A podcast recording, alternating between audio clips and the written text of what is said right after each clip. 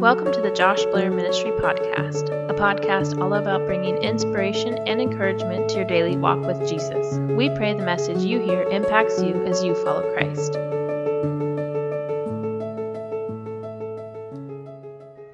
Hey, good morning. This is Pastor Josh, and I wanted to let you know on our live recording for this message, uh, it failed to record, so we're actually going to be doing a re recording from home.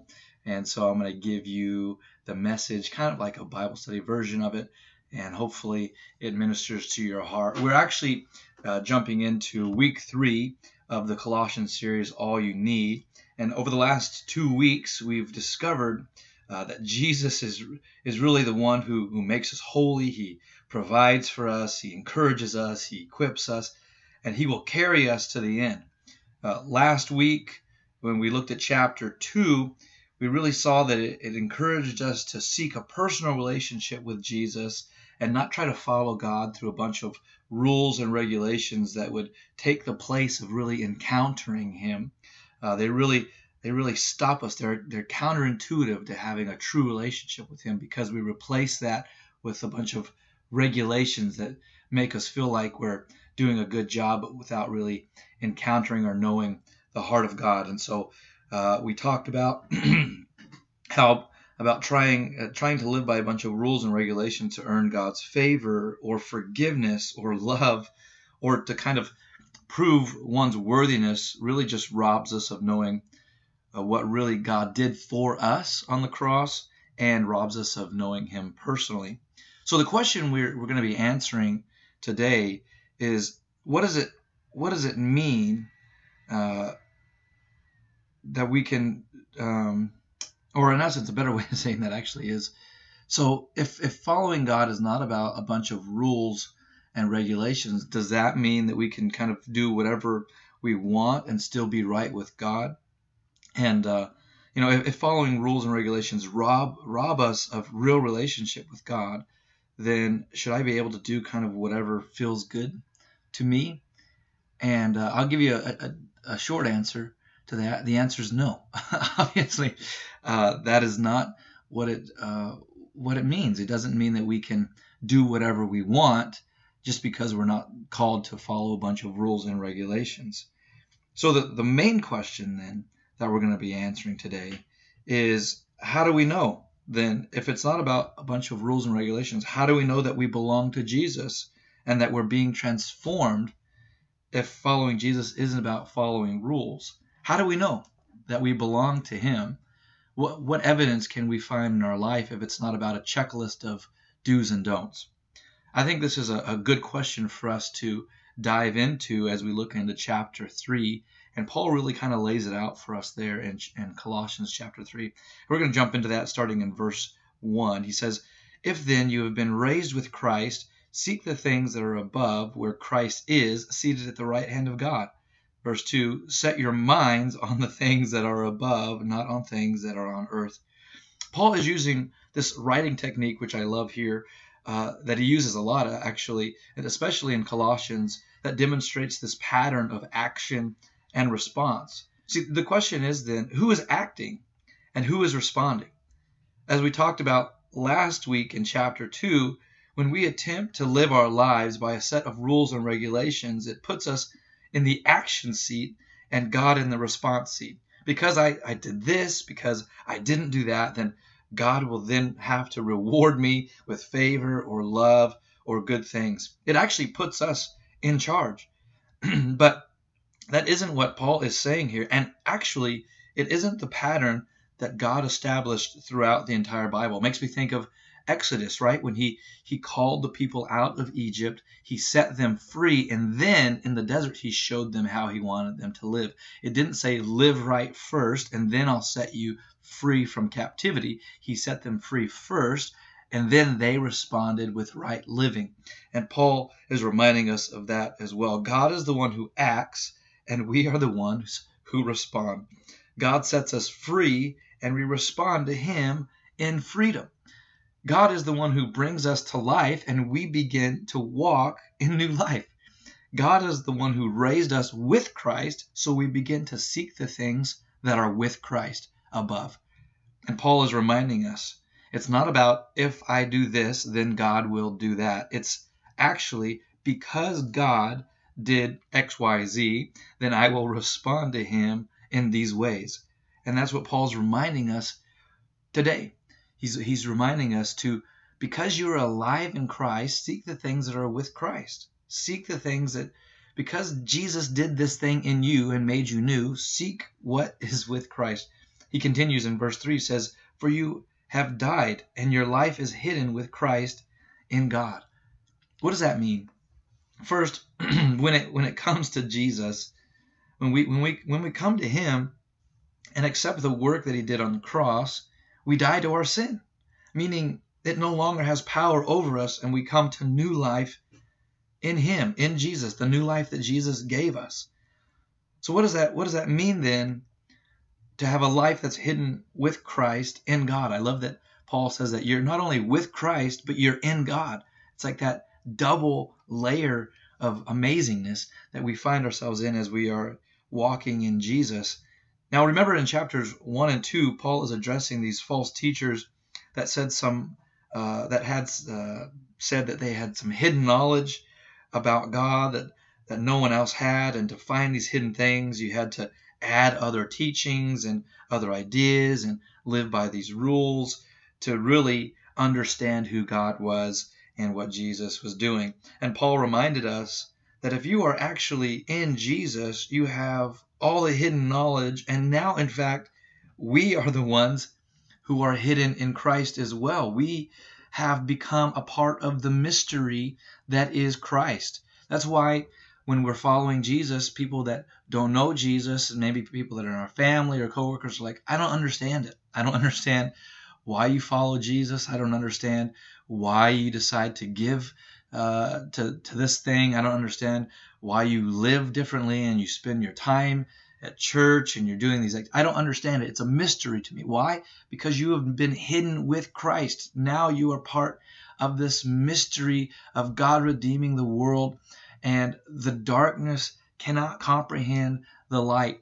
So it's a part of the, the being hidden in Christ. But secondly, this hidden with Christ thing it speaks of, of the security we have in Christ, that the enemy can't come in and steal us away from, from Jesus.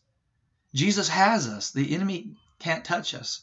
It makes me think of um, of horror films, you know, where where the, the, the bad guy, the, the axe murderer, the, the evil ghost or whatever, always has a way of knowing exactly where you are at all times, don't they? You know, you, you watch you watch it the the scary movies. I don't really like scary movies, but you always get these scenes where, you know, it's like it's stormy, it's lightning flashing, and you cut to a character who's running through a cornfield, right? Just the, the, the, the murderer is behind them, but they're flying through this cornfield and they come out of the cornfield and they see this abandoned farmhouse and that's always a great place to hide. And so they run into this abandoned farmhouse and they run upstairs and they pull down the drawstring of the attic and they climb up into the attic and they close the, the, the door behind them. Uh, and, and, all of a sudden they're hiding in the dark and they're breathing heavily. And then a flash of lightning and the axe murderer is standing behind them. Like, how did he get there so fast? And how did he know that they were going to hide in the attic? You know, that's kind of just like, that's crazy to me, right? But Paul is saying here, if you're in Christ, the enemy can't find you. The enemy can't touch you. He can't he can't steal you away from Jesus.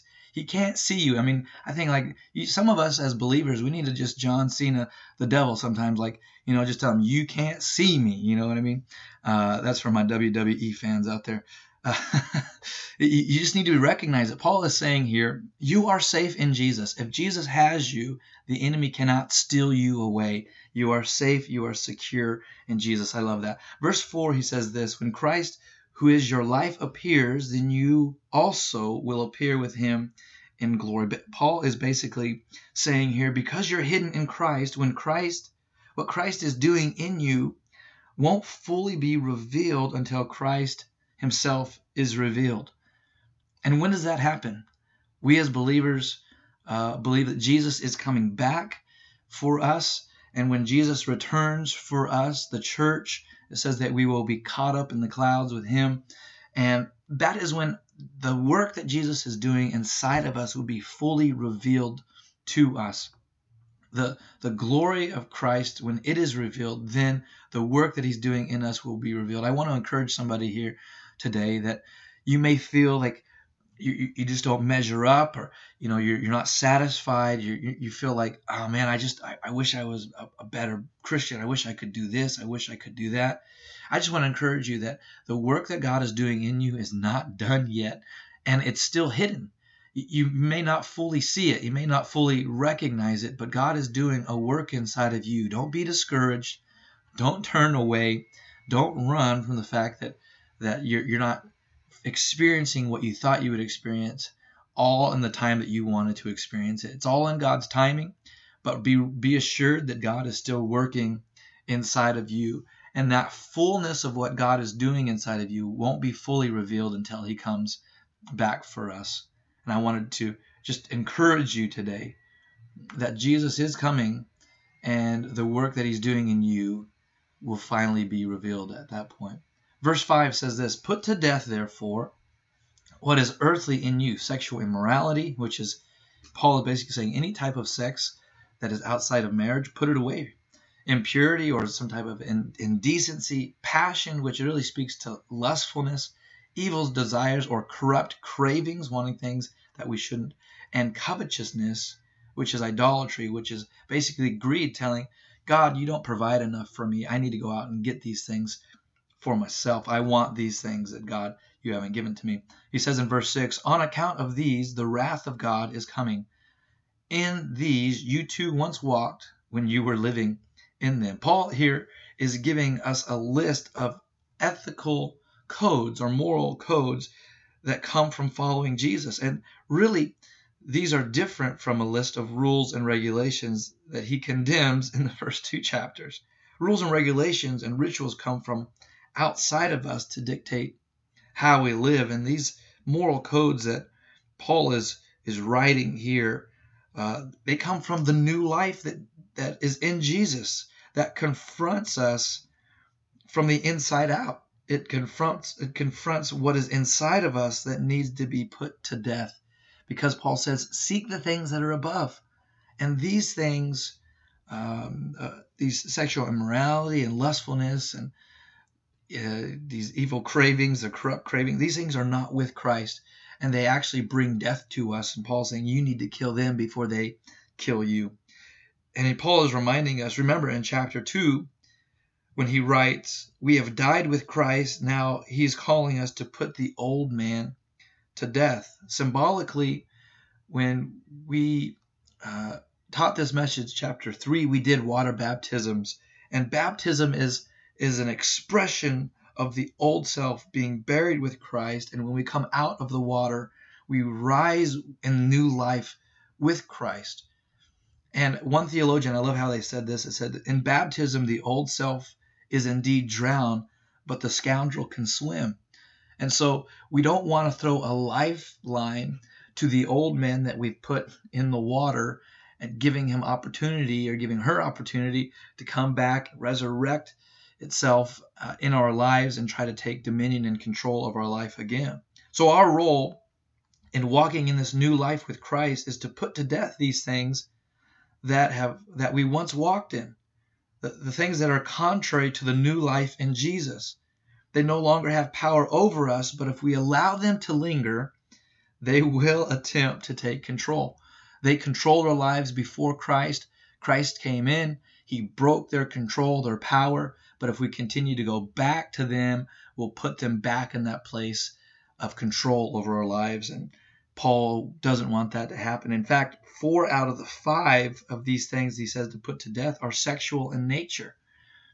Part of that is because if we're called to live in a, in a loving community with each other, then sexual sin really can't be present because it, it corrupts, it erodes the very foundation of loving community when people are, are selfishly seeking out lustful desires with other people. It's no longer loving and caring for the other, it's, it's self indulgence. And that always brings division and corruption in a community that is there to care for and love one another. Secondly, these traits, Paul says, dominated us in the old self, the old life, and should not be given room to dominate us again. We are new creations in Christ Jesus. So why give room uh, to those things that ruled us before in the flesh, that ruled and controlled us with their sinful desires before we met Jesus? He understands sexual sin is a very strong and powerful and controlling sin. So don't give room uh, for it to come back in and take you down. These these uh, sins that Paul's talking about reflect this inner turmoil between our flesh and the spirit. And he's saying, look, take them out before they take you out. The next list that Paul gives us is in verse 8, and he speaks to how we should treat and and speak to one another. He says this in verse 8, but now you must put them all away. He says, anger, which is an internal uh, anger that you feel inside that kind of boils your blood, man, when you're when you're upset, you're angry. And then he says wrath, which is kind of an external explosion, like a vomiting of anger on somebody. That's what wrath is when you just explode your anger with with violence, with words, uh, with actions. He goes on to say malice, which is spitefulness, being spiteful towards somebody, or slander by speaking speaking badly about someone. He also says obscene talk, which is abusive language. He says, put it away from your mouth. He says, verse 9, do not lie to one another, seeing that you have put off the old self with its practices and put on the new self, which is being renewed in knowledge after the image of its creator. Do you understand that how we speak to one another demonstrates our love for one another? Before Christ, we really only cared about ourselves and our own well being, but now with Christ, we care about others. We're called to be concerned with the well being of others, the care of others. So when we are angry with others, and when we explode, when we vomit anger on people, when we're spiteful with people, it brings division. When we speak poorly about people and we slander people, when we're abusive in our language towards people, it only divides us. It doesn't unite us, and it demonstrates that we care more about ourselves than we do about the other person. Paul's saying, put those things to death, put them away. Don't allow them to continue to rule your life because those things are the characteristics of the old self, and the old self has been put to death. So don't allow it to resurrect itself in your life. It says power, the power, James tells us, uh, of life and death is in our tongue. And Paul's reminding us that here as well. If you want to have community, you want to love each other, you want to be bound together in love, how you speak to one another and how you act towards one another is vitally important. If we're called to be knit together, then the same love that Jesus has for us, we should have for one another. That goes way beyond any type of rules and regulations. It goes into the very character of who we are and the motivation behind which we do things. And Paul is reminding us look, there's nothing more powerful than love. So don't allow things to get in the way of loving one another. I think about a zipper, and we did this demonstration on Sunday at a giant zipper. And the, and if you think about a zipper, you and I are like the teeth of a zipper, right? And and Christ's love for us, His grace and His love, is the head of the zipper that binds the zipper together. And so as you go up and you and you pull the zipper up, the teeth come together and are strong. They can hold things together. They can they can uh, keep things out.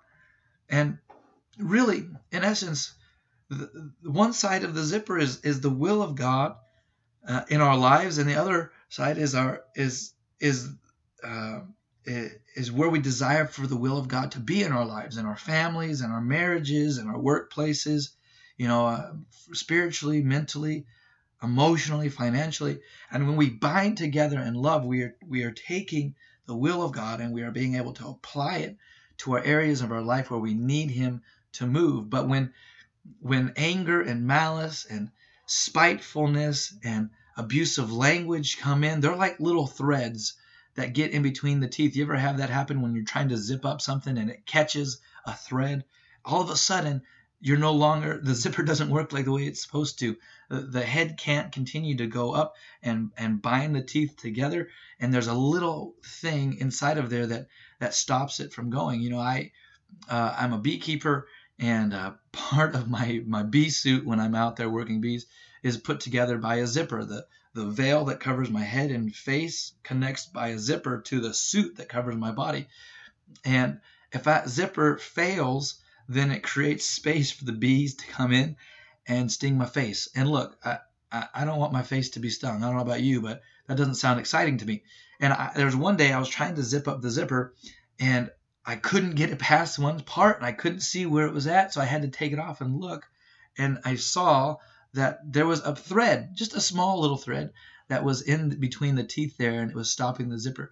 And so that created a space for the bees to come in and sting me. And anytime that that we allow these things, anger, spitefulness, the way we treat one another, those things, uh, when we, we treat each other poorly, is a is a space that comes in between us being bound together and knit together in love, and that creates a space for the enemy to come in and throw his fiery darts and bring pain where we should have had security. And so Paul is reminding us here that we are called to be bound together, knit together in love, and don't allow these other things in life of the old self to stop you from being bound together. He continues in verse 11. He says this Here, there is no Greek and Jew, circumcised or uncircumcised, barbarian, which is foreigner, Scythian, which is uncivilized. He says slave and free, but Christ is all that matters and is in all. In the, in the teeth of a zipper, can you can you see where where there's a Greek or a Jew or or better yet to, to, to, to apply it today to our life? Can you see where the Latino is and where the Caucasian is and where the African American is? No, they you, you can't see where there's male or female teeth. It's just we are who we are. All that matters is Jesus. And if Jesus is in us, then Jesus the one who binds us together. It doesn't matter our differences. It doesn't matter um, what area of life we're coming from. Jesus is all that matters, and Jesus is the one that binds us together. He's in all, and He's really the one that matters. So it doesn't it doesn't matter the the things that we experience in life in a sense that would stop us from loving one another. Paul uh, Paul was reminding us if you belong to Christ, you belong to each other. So be bound together in love. He continues verse 12. He says this, "Put on then as Christ's chosen ones, holy and beloved, put on compassionate hearts, kindness, humility, meekness, and patience, bearing with one another. And if one has a complaint against you, he says, forgiving each other. As the Lord has forgiven you, so you also must forgive. Look, you can you can fake rules and regulations. You can you can say, "Oh, I did this. I don't do that. Oh, I, I you know, I don't I don't go there. I don't do that. And you can use that as a way of justifying your actions and your relationship with Jesus. But you really you can't fake forgiveness. You can't fake compassionate hearts or kindness or humility. You can because really people know people know when you're faking it. People know when you really haven't forgiven them. And you know when you really haven't forgiven them because you can feel it. You can carry it. Unforgiveness poisons the per, the person who carries it. So you you know when you really haven't been walking in forgiveness. You you really uh, if you say that you've forgiven and you really haven't, you're just lying to yourself and you know it. And Paul's saying, look, if you're supposed to be bound together in love with one another, caring for, be compassionate towards one another. When you be kind to one another, be humble, preferring the other above yourself. And if someone has offended you, forgive them because Christ has forgiven you you also must forgive. He says, verse 14, and above all these, put on love, which binds everything together in perfect harmony. Do you know that love unites us? Love binds us together like that zipper to hold together what God is wanting to accomplish in our lives, in the church, and in the world. It binds what God's desire is with where we need Him to move. Love puts it together, binds it together putting on, Paul says, you know that reference that Paul uses to take off the old, put on the new. It's literally conveys this idea of changing clothes. He's saying, look, take off the old self, that is decaying and stinks anyway because it's dead on you. Take it off and put on the things that are new, the new things that are fresh and clean that Jesus has given to you because Christ is transforming you. You have the ability to change your actions and your attitudes like you can change your clothes. So you're no longer stuck in your old ways. You no longer have to continue to do the things that you used to do. You know how we, we talk, well, look, I'm Irish, so I just get angry all the time. What are you talking about? No, you you are you are new in Jesus. You are new in Christ. So put on the new self. Take off the old self. Don't allow it to continue to rule you. It doesn't have power over you anymore. Verse 15, and let the peace of Christ rule your hearts, to which indeed you are called in one body, and be thankful. You know, peace and gratitude go hand in hand. When you're grateful, you, you have peace. You're no longer feeling the pressure of the things that weigh on us when we're ungrateful. And when you have peace, you're grateful. You're, you're happy that you have peace. You're grateful to God. Paul's saying, no matter what situation you're in, let the peace of God rest upon you and be thankful. Finally, he continues in verse 16. It says, Let the word of Christ dwell in you richly, teaching and admonishing one another in all wisdom, singing psalms and hymns and spiritual songs with thankfulness in your hearts, uh, in your hearts to God. And whatever you do, in word or deed, do everything in the name of the Lord Jesus, giving thanks to God the Father through him. Let every word, he says, every action reflect the new life we have in Jesus. Even in the bad times, even in the struggle, even in the pain, we are called to give thanks to God because thanks to God puts us in right perspective. Finally, the last part of this chapter, Paul goes into these codes of conducts for Christians at work and at home, really remembering that all all the while our call is to be bound together in love. So don't allow anything to drive a wedge between what God is doing. Don't allow those threads to get between the teeth of the zipper. Don't, allow us to come together and really uh, the rubber meets the road in family and at home and at your workplace where you're spending 40 hours a week. Paul's saying if you can't do it there where life happens, then you're, you're not doing it. And that's why he, he goes on in verse 18 to say, Wives, submit to your husbands, as is fitting to the Lord. verse 19, Husbands, love your wives, and do not be harsh with them. You, you, can't, you can't have one without the other. You know, when Paul wrote this letter, he didn't actually break it down into chapter and verse. We did that to kind of help us know where we're at when we're reading it together corporately and to help us memorize it. But Paul, when he wrote it, he never meant that those two verses should ever be separated, as if we should say, okay, well, wives submit to your husbands as is fitting to the Lord, period, done, and end of discussion, and now we can dominate wives and make them do what we want them to do because the Bible says submit. No, Verse 19 goes hand in hand. Husbands, love your wives and do not be harsh with them. This idea of submission uh, is just is coming under the mission of somebody. It should be. It, it goes both ways, and and husbands and wives are called to support the mission of each other's lives, and that's what submission really is. And it's hard. Can I say this? It's hard for wives to submit to an angry and hurtful husband how do you sub- submit or uh, to how do you support the mission of a man who treats you badly, who is angry and spiteful and hurtful and lashes out? No, we that's that's not what God is calling us to do. He's saying support each other as husbands, love and support your wives and not be harsh with them.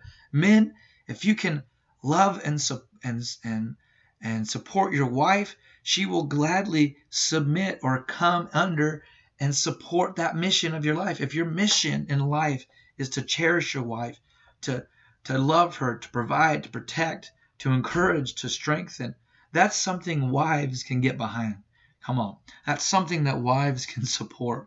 If a husband is loving and kind to his wife, then then that's uh, you know, and and if you're a father and loves your children and cares for them, that's something a wife can get behind. It's not a, a, a form of of domination over a domination over over wives. It's a as husbands love and support wives make sure you support your husband because men we need to be encouraged we need that support. We need that affirmation. That's part of a lot of guys love language is being affirmed. And uh, it's nothing helps us more than wives that say honey thank you so much for doing what you're doing for for loving me well for encouraging me for caring for our family. That's a beautiful thing. Those two things should work hand in hand. Uh, in verse 20 Paul continues to say, Children, obey your parents in everything, for this pleases the Lord. And fathers, do not provoke your children, lest they become discouraged. Now, what, what does that mean exactly? We, we understand children obey your parents, but what does Paul mean when, when he tells fathers specifically not to provoke our children, lest they become discouraged? Have you ever witnessed a, a dad belittling his kids you know, it's like, man, you, you never do that right. You're you're too slow. Speed up. You, man, you always get in the way. Man, you, why you act so stupid all the time? You always mess things up. You ever seen a a dad do that? It, it's it's heartbreaking. Paul Paul is speaking specifically to dads here, and I believe it's because that dads have have this profound ability. They have this God-given voice to speak affirmation to their kids that would bring confidence and security.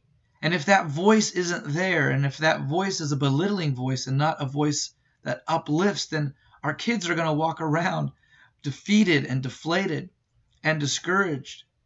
And we as dads have a profound calling to encourage our children, to encourage the next generation. Now, do you know why?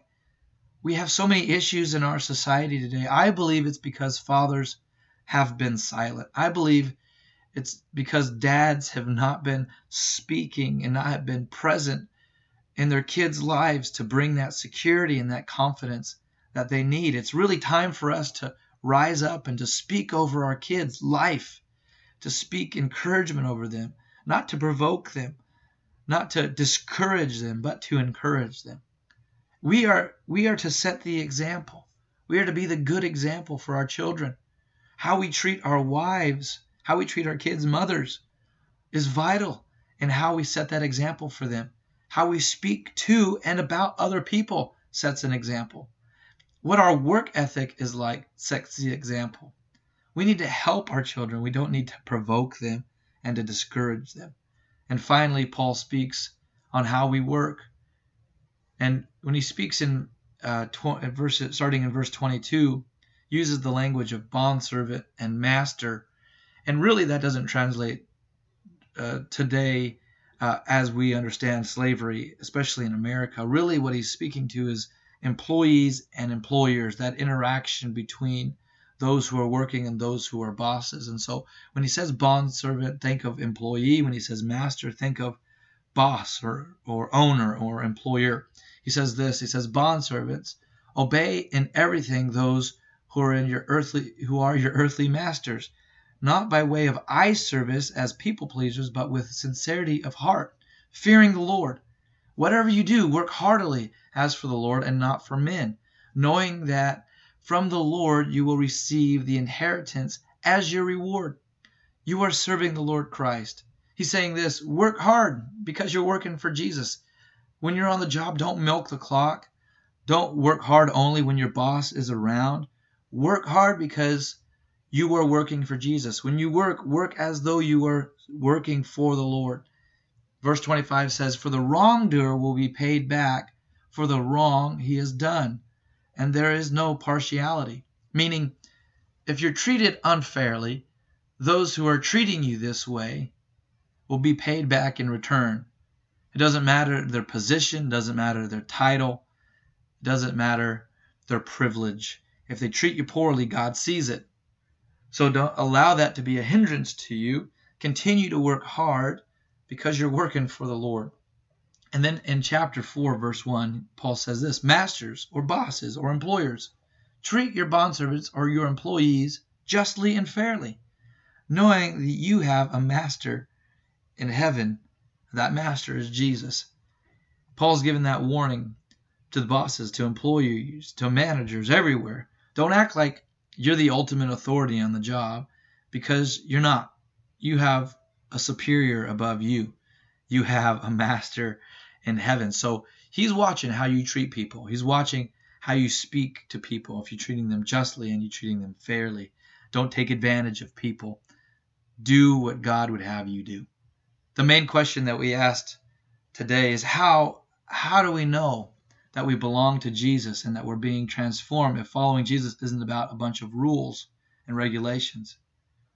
The answer is this when we're walking in love with Jesus and with others, when we're putting others' needs above our own, when we're not leading others into sin or lashing out when others sin against us, when we're bound together in love, holding firm to the call of God in our lives, when we're reflecting His transformation in us by putting to death the old self with its ways that lead to death and putting on the new self that leads to life. So, really, we need to be practical. We need to be a people that meet with others, that love others, not just in a church setting, because Jesus says, The world will know that you are mine by the way you love each other.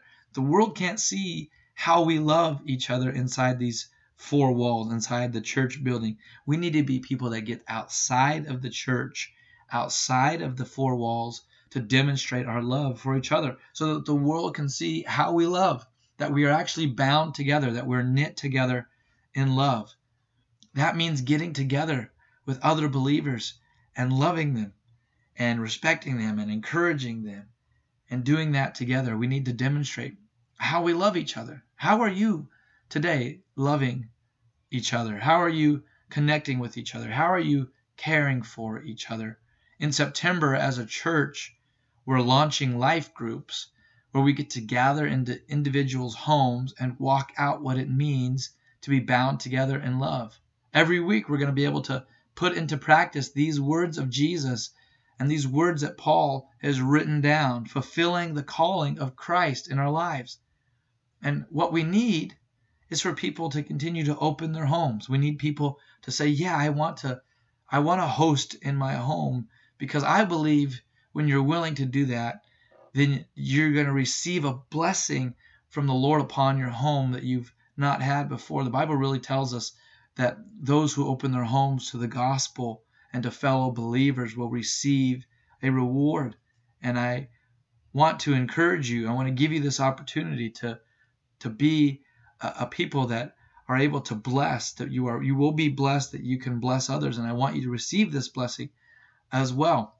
So if you're if you're listening to this message and you're part of Hosanna Worship Center, make sure that you come and find me and and get us get you signed up to be one of our host homes to launch in September because I really believe that's where you're going to be able to put into practice these words of being bound together in love. It's not it's not enough to say that we're bound together in love. We need to demonstrate that we're bound together in love. And so I would challenge you today to to get outside of the the church comfort zone and really begin to love people practically as Jesus loves us. That's God's calling for us today. That's my challenge for you. God bless.